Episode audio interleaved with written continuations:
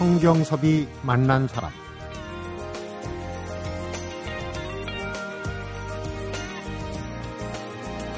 달력을 보니 오늘이 초복입니다. 절기상으로는 이제 막 여름으로 들어가는데 생각 같아서는 한 말복쯤 되는 것 같습니다. 하지만 별을 자라게 하는 게 바로 이 무더운 복날의 날씨고요. 또 삼복에 비 오는 걸 삼복비라고 해서 농민들은 농사비라고 할 정도로 반겼습니다. 더워도 또 삼복비가 내려도 덥고 비가 내려야 좋을 것들을 생각하면서 견뎌내야 하는 것 같습니다. 그래서 더위와 장마에는 피한다는 말이 붙는 게 아니지. 그런 인생도 다소 덥더라도 또 굳은 날씨 같더라도 일단은 잘 피하는 게 상책이 아닐까 싶습니다.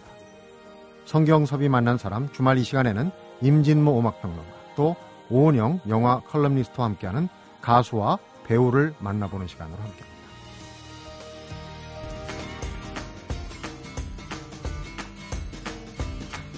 어서 오십시오. 음악평론가 임진모 씨입니다. 네, 안녕하세요. 잘 지내고 계시죠? 네네. 덥고 비 오고 후덥지근 그러는데 이게 또 표준어가 후텁지근이에요. 네. 왜 이렇게 표준을 어렵게 만들었는지. 네네. 네. 이제 휴가철이 곧 다가오는데 음. 휴가 계획은 뭐 네. 저도 뭐 아, 며칠 동안 하긴 합니까? 쉬려고 합니다. 네. 워낙 프로그램 욕심이 많아가지고. 오늘 네. 만나볼 가수는 음. 정말 이 가수는 쥐어짜는 네. 혼신의 힘을 다해서 예. 부르는 그 창법이 아주 인상적인 지금은 이 그렇습니다. 세상 사람이 아닙니다. 네. 김현식 씨인데요. 사실 어떻게 하다 보니까 일찍 소개했어야 될 분인데 네. 조금 늦었습니다. 아마 제 생각에는 비가 올 때 한번 이 비처럼 음악처럼을 듣고 싶은 음. 그런 생각이 있어서 그런 게 아닌가 싶으네요. 네. 어, 일단 김현식 씨는 그 저는 80년대 목소리가 아닌가 싶어요. 네. 80년대 목소리. 80년대 하면 역시 우리가 흔히 가왕이라고 하는 조용필 씨가 있었는데 네. 조용필 씨와 비슷한 어떤 느낌의 보컬이 아닌가. 음. 다시 말하면 굉장히 폭발적인 그런 창법을 갖고 있습니다. 물론 어, 부드러운 그런 노래는 좀 우수에 젖은 것도 있지만 대체로 그렇게 창법이 호쾌하지 않는가. 네. 예, 80년대는 좀 그렇게 아까 쥐어 짠다는 그런 얘기를 하셨는데 이렇게 짜면서 터트리는 음. 그런 스타일의 보컬이 유행했던 시절이었죠. 시대적인 특성이 있어요. 그때 좀 네네. 암울했잖아요. 예, 음. 그런 것과도 이렇게 어느 정도 맥락이 다 있다고 보는데요. 그렇게 보면 될 것 같아요.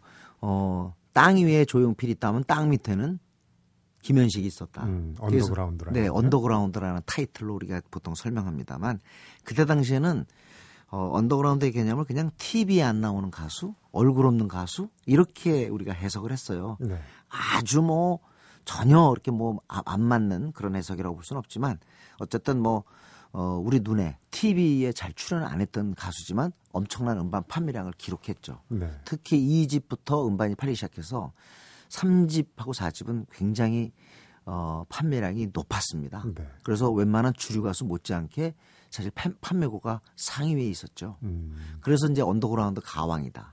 근데 주로 사랑 노래를 불렀기 때문에 우리가 가객이라고 하는 것 같아요.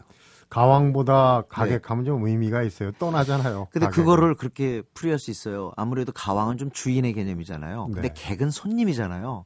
언더그라운드라는 그런 특성을 생각한다면 가객이라는 표현이 괜찮죠. 네. 네. 그런데 김현식 씨는 이제 2집, 3집 많이 팔렸다고 하지만 사실은 죽기 네. 직전에 만드는 그렇습니다. 그 이후에 네. 그러니까 유명을 달리한 이후에 좀 말장난 같지만 더 유명해졌어요. 그렇습니다. 사후에 냈던 그 베스트 앨범하고요. 그 내 사랑 내 곁에 그 앨범은 국내에서 CD 포맷으로 최초로 밀리언셀러라는 얘기가 있습니다. 네. 예, 뭐 정확한 집계가 아니겠지만 CD로 아마 우리 국내에서 100만 장 판매고를 올린 첫 주인공이 김현식이다. 이렇게 얘기할 수 있죠. 네. 지금 그러니까 33살에 네. 유명을 달렸은 게 이제 요절인데 네. 어, 그 아까 이제 언더그라운드 얘기하면서 제가 저 지금 그 임진모 씨 그 평론한 그 책을 네. 보니까 동아기획이라는 네, 그 네. 프로덕션이 음. 김현식 동아기획 네. 또 언더그라운드 이렇게 네, 엮인 우리 가요사의 어떤 일단의 얘기가 있더라고요. 그때 당시에 이제 뭐 주류의 유명한 가수가 굉장히 많았지만 동아기획이라는 곳은 쉽게 말하면 아티스트를 집중적으로 배출한 곳이라고 할까요? 근데 아무래도 어 우리가 알고 있는 TV 어떤 그 어떤 주류 음악의 공간이라고 할 수 있는 TV에 등장하기보다는 음. 만약에 어 매체를 타더라도 주, 또 주로 이제 FM 전파를 네. 타고 대체로 공연을 중심으로 한 그런 가수들을 갖다가 많이 배출을 했죠. 그래서 뭐 한영애, 김현철, 뭐 시인과 촌장, 음. 들국화 등등해서 80년대를 대표하는 아티스트들이 바로 다들 동아기획 출신입니다. 네. 다 언더그라운드 가수라고 해도 뭐 틀린 등식은 아니죠. 음. 그러면은 이 노래를 듣기 위해서 네. 아껴놨다 얘기를 했는데 김현식 씨의 네네. 대표곡 중에 대표곡이죠. 예. 네. 어, 비처럼 음악처럼인데 이 곡은 그 그때 당시에 이제 그 원래 봄, 여름, 가을, 겨울도 김현식의 백업 밴드로 출발을 했어요. 네. 그래서 이 김종진 전태관인데 이때 유재하가 들어오고 또 장교가 들어오죠. 근데 이제 유재하가 음악적인 이유로 이제 탈퇴를 하게 돼요. 그러면서 이제 방, 박성식 씨가 들어오게 되는데 이 빛처럼 음악처럼 바로 박성식 작사 작곡입니다. 네. 듣고 갑니다.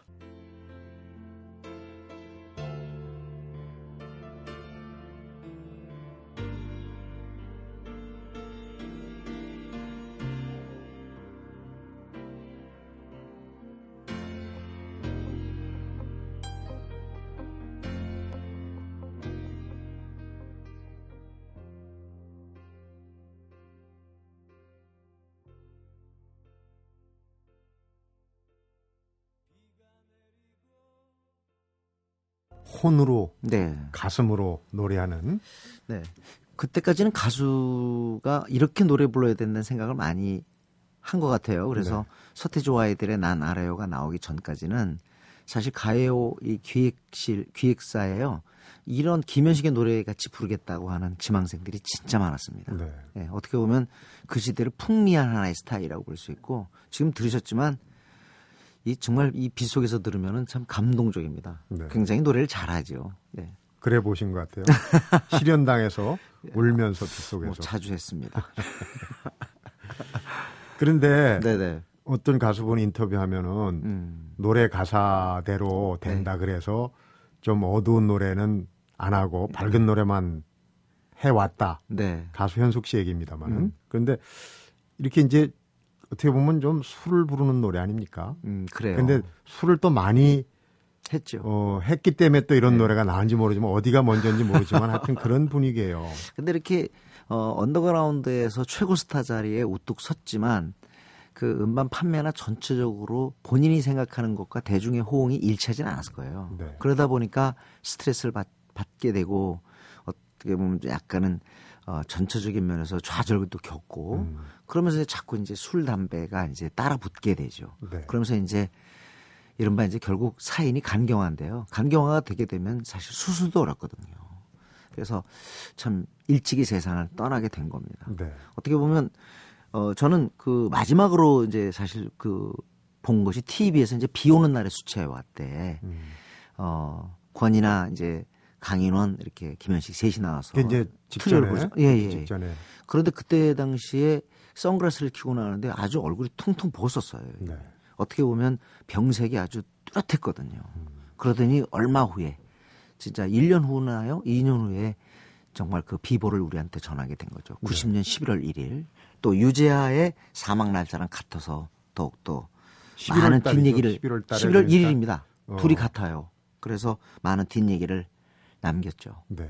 제가 볼 때는 이 김현식 씨한테 요즘 우리 가수들이 조금은 챙겨야 될 것이 역시 아까도 혼이라는 표현을 쓰셨지만 역시 가수의 기본은 역시 혼과 열정 아니겠느냐. 음. 근데 최근 들어서 이제 음악 그 유행하는 음악이 달라지고 아무래도 가수들이 창법도 많이 변했어요. 지금은 좀 어깨에 힘을 빼고 그렇게 노래 부르는 그런 곡들이 굉장히 많은데 음. 김현식은 딱 노래 들으면 와 몸을 불사르고 있구나.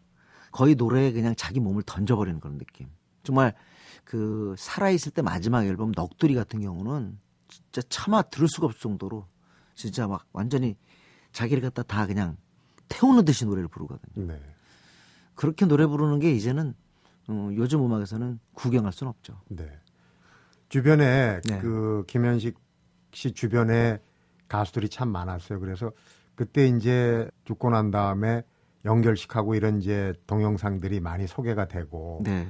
그 아무래도 따르는 후배들 많고 그래가지고 그때 영정 사진을 들고 가던 꼬맹이가 음, 아들이죠. 아, 어렴풋이 예. 기억이 나는데 뭐 가수 활동을 예.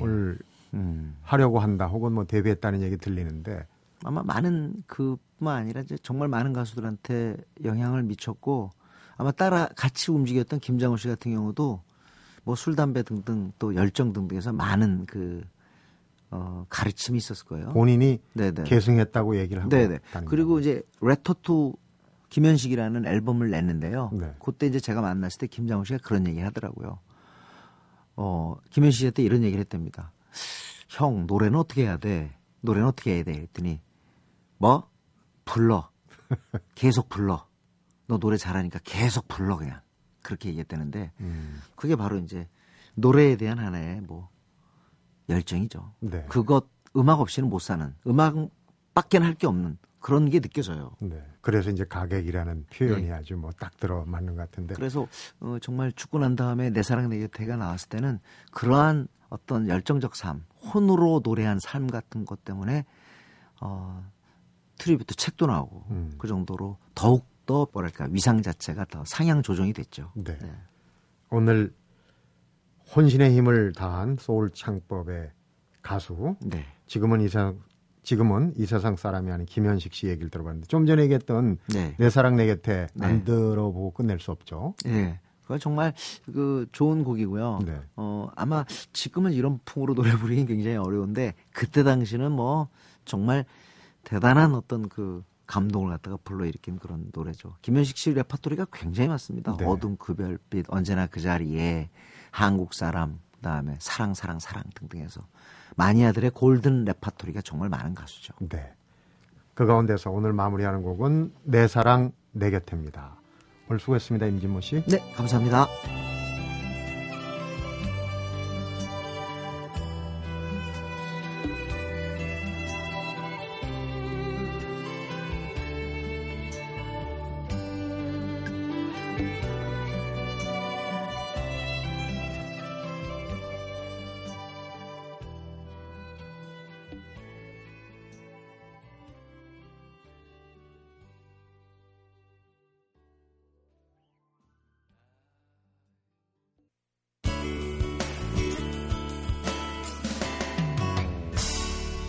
성경섭이 만난 사람. 이번에는 배우를 만나보는 시간입니다.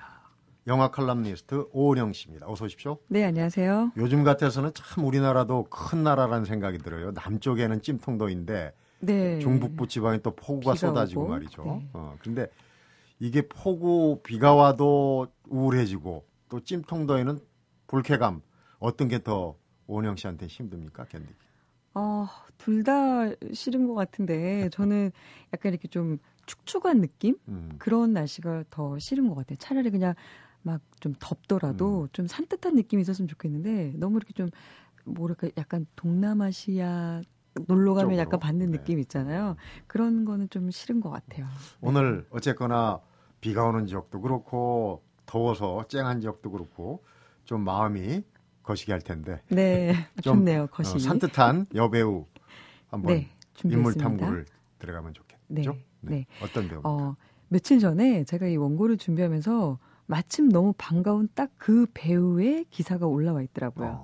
어, 아직도 제 머릿속 어딘가에는 작지만 당찬 마틸다라는 역할로 남아 있는데 음, 아, 이 기사에 이런 헤드라인이 붙어 있었어요. 민낯 그리고 머리 질끈 두 살 아들과 외출 일상 공개라는 음. 헤드라인으로 이 한쪽 팔에 작은 아이를 번쩍 안아든 엄마의 모습에 그녀가 있었습니다. 자, 대표적인 카리스마 여배우죠. 그리고 지금은 엄마의 이 두 가지 모습을 가지고 있는 배우입니다. 나탈리 포트만 오늘 함께 만나보시죠. 네, 굉장히 개성이 강한 네. 여배우인데 마틸다 하면 이제 여러 군데에서 나올 수 있지만은 레옹에 나오는 마틸다예요. 네. 굉장히 개성이 강한 여배우인데.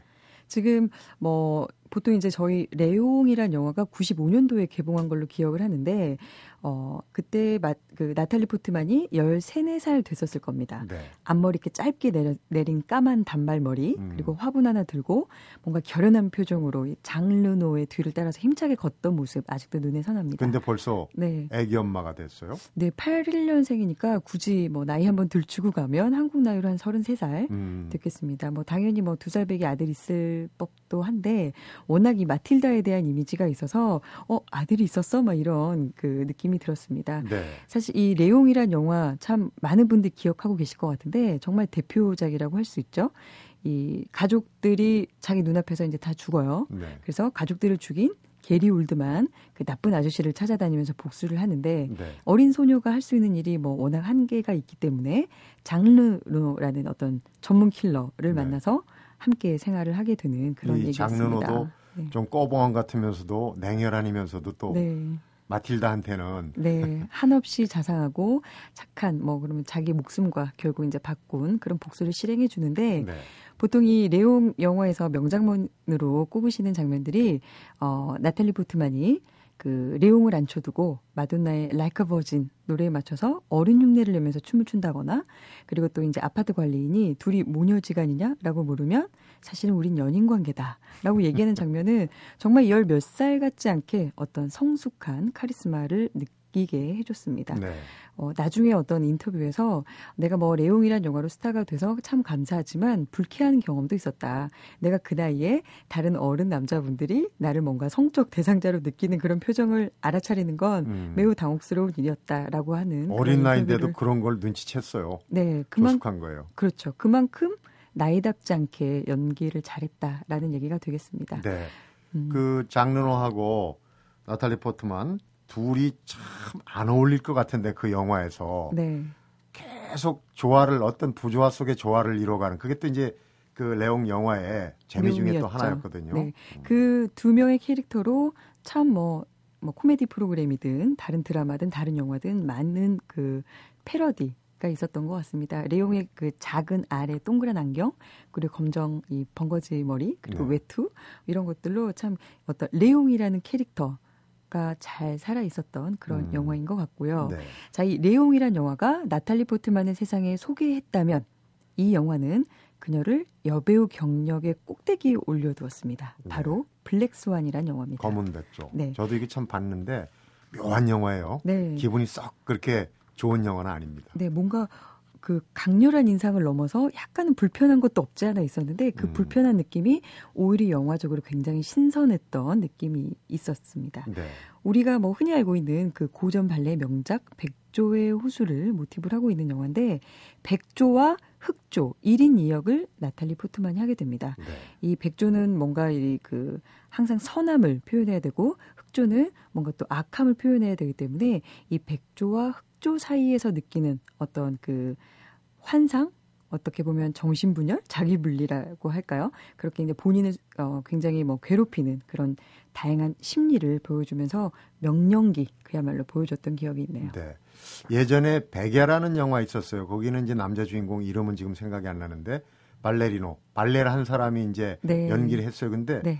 이 블랙스완을 보면서 나탈리 포트만이 원래 발레 전공인가 싶을 정도로 너무 근데 원래 잘했죠. 발레 전공이 아니란 얘기도 들었어요. 네. 어렸을 때부터 그냥 이렇게 발레를 연습하긴 했지만 당연히 전공자는 아닌데 정말 이 영화를 위해서 어, 발레리나가 되기 위해서 정말 그 수년간 노력을 했다고 합니다. 네. 그런 어떤 신체적인 놀라움 외에도 말씀드렸듯이 선함과 악함을 동시에 표현하는 연기 너무 좋았고 그것 때문에 어, 재작년에 이 아카데미 영화상에서 여우 주연상을 수상했던 쾌거를 또 이루기로 했는데 네.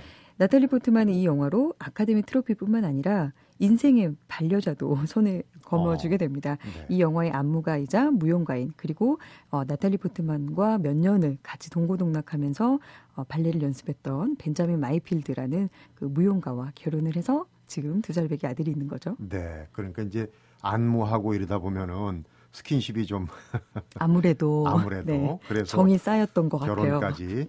그러니까 뭐 트로피 받은 거 이상으로 이 영화는 인생의 반려자를 선물해 네, 준거 맞습니다. 아니겠습니까? 나탈리 포트만도 뭐 여느 뭐 헐리우드 여배우스럽게 많은 연애를 했습니다. 그래서 헐리우드 스타들 뭐 주드로나 제이크 질레난 뭐 이런 배우들하고 뭐 참 많이 연애를 했는데 주드로는 좀 소문난 바람둥인데 네. 그 중에 걸렸었나 봐요. 그런 네. 말군요.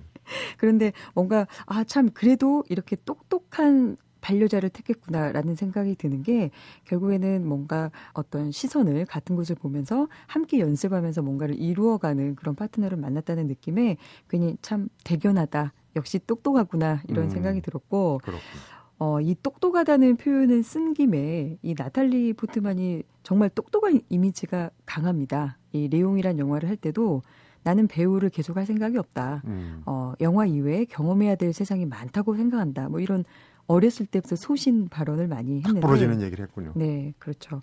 그리고 뭐 보통 영화 쪽으로 이렇게 본인의 어떤 커리어를 쌓을 수도 있는데 바로 브로드웨이 어, 연극계로 가서 차곡차곡 연기에 대한 경험을 쌓았던 걸로도 유명합니다. 네. 노력도 참 많이 한 배우예요. 그러니까 네. 이런 그 어떤 관록이나 이런 게 하루아침에 나오는 게 아니에요. 뒤에도 얘기하겠지만 하여튼 뭐 학력도 그렇고 이 배우한테는 정말 들여다볼 네. 게 배울 게 많은 학력 것 같아요. 이야기 해야 될 것 같아요. 그 유명한 하버드 대학교 그것도 심리학과를 심리학과. 나왔습니다. 그리고 대학교를 들어가면서 나는 대학교 시절에는 공부만 하겠다 라고 하면서 예전에 계약해 두었던 스타워즈 에피소드 거기서 공주로 나왔었죠. 그 영화 이, 이외에는 뭐 전혀 거듭떠도 보지 않았다 이런 이야기도 유명한 음. 일화로 나와 있습니다. 네, 엄친딸이네요. 완전 엄친딸이죠. 네. 어, 그런데 이제 이 나탈리 포트만이 변신 네. 삭발 얘기인데 우리도 꽤 오래 전이죠. 배우 지금- 강수현 씨가 아재아재 봐라 아재. 네. 그때는 강수현 씨가 참 그 대표적인 미녀 배우인데 머리를 삭발했다 그랬고 그게 또 네. 기사가 됐어요. 네, 그때도 그랬고 요즘도 그렇고 뭔가 여배우가 삭발을 하고 뭔가 연기를 하는 거는 아직도 어, 아, 대, 대단하다 뭐 이런 느낌을 삭발 받는 투혼. 네, 항상 그게 나오잖아요. 네. 그 V4 벤데타라는 SF 액션 스릴 영화가 있었습니다. 2차 세, 어, 3차 세계 대전 이후에 어떤 2040년을 배경으로 하는 영화인데 네. 나탈리 포트만이 여기서 이제 삭발을 하고 혁명가로 나오게 됩니다. 음, 굉장히 이슈가 됐었죠 그때. 음. 그리고 이제 우리도 그 연예인과 그 다음에 이제 사회운동가, 소셜 테이너 얘기를 많이 하는데 나탈리 포트만도 소셜 테이너로서 역할, 네, 그 맞아요. 네. 역할을 좀 많이 그리고 굉장히 본인의 정치색을 분명하게 밝히는 배우로도 유명합니다. 뭐 힐러리 클린턴이나 오바마 대통령을 공식적으로 지지하기도 했고 네. 이런 정치적인 걸 떠나서도 뭐 국제 NGO 활동도 굉장히 활발하게 하고 있고 또 본인 자체 스스로도 소위 이 자라나는 소녀들의 롤 모델이 되고 싶다라는 그런 의무감을 본인이 10대 때부터 가지고 있었다고 해요. 그래서 네. 실생활에서도 뭐 마약, 술, 담배 이런 거 하지 않는 걸로도 아직도 유명하고 뭐 참 공인이 가진 어떤 사회적인 영향을 똑똑하고 또 착하게 선하게 활용하고 있는 대견한 배우라는 생각이 듭니다. 네. 하버드 대학 지나가면서 이런 얘기를 했다고 합니다. 대학이 내 배우 경력을 망치더라도 나는 상관없다. 나는 무비스타가 되기보다는 똑똑한 사람이 되고 싶다라고 네. 얘기를 했는데 이 똑똑함이라는 어떤 단어의 정의가 지적인 기준이나 지식의 기준이 아니고 그냥 인생을 바라보는 한 여자 또 한 배우로서의 어떤 현명함을 이야기한 것 같아서 네. 참 계속 지켜보고 싶은 그런 기대가 되는 더 그런 배우인 것 같아요. 네. 연예인 하면은 그 즐거움을 주는 거로만 끝나는 걸로 이제 생각하기 쉬운데 우리 국내에서도 무리를 빚는 연예인도 꽤 있고 또 모범이 되는 연예인도 많이 있는데 우리가 배워야 될 부분, 네. 우리나라 연예인들이 배워야 될 그런 부분 그 표상 중에 한 명이 되지 않을까 오늘 얘기를 설명을 듣고 보니까 더더욱이 나탈리 네. 포트만의 애정이 갑니다. 네, 다음 영화도 더욱 기다려지는 주말인 것 같습니다. 네. 네. 더 이상의 어린 소녀가 아니고 이제 애기 엄마예요. 네. 어린 배우가 아니 진정한 배우로 거듭난 나탈리 포트만을 오늘 배우를 만나다 해서 어, 잘 만나봤습니다. 얘기 재밌게 잘 들었어요. 네, 고맙습니다. 네. 성경섭이 만난 사람 오늘은 임진모 음악평론가하고 영화 칼럼니스트 오은영 씨와 함께 가수를 만나다 그리고 배우를 만나다로 꾸며봤습니다.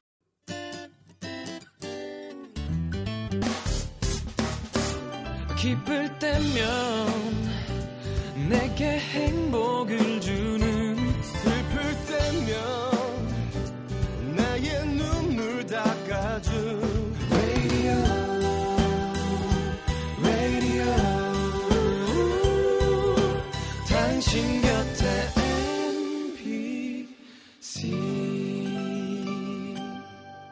MBC 라디오는 미니와 푹 TuneIn 어플리케이션을 통해 모든 스마트 기기와 PC에서 청취가 가능하며 팟캐스트로 다시 들으실 수도 있습니다.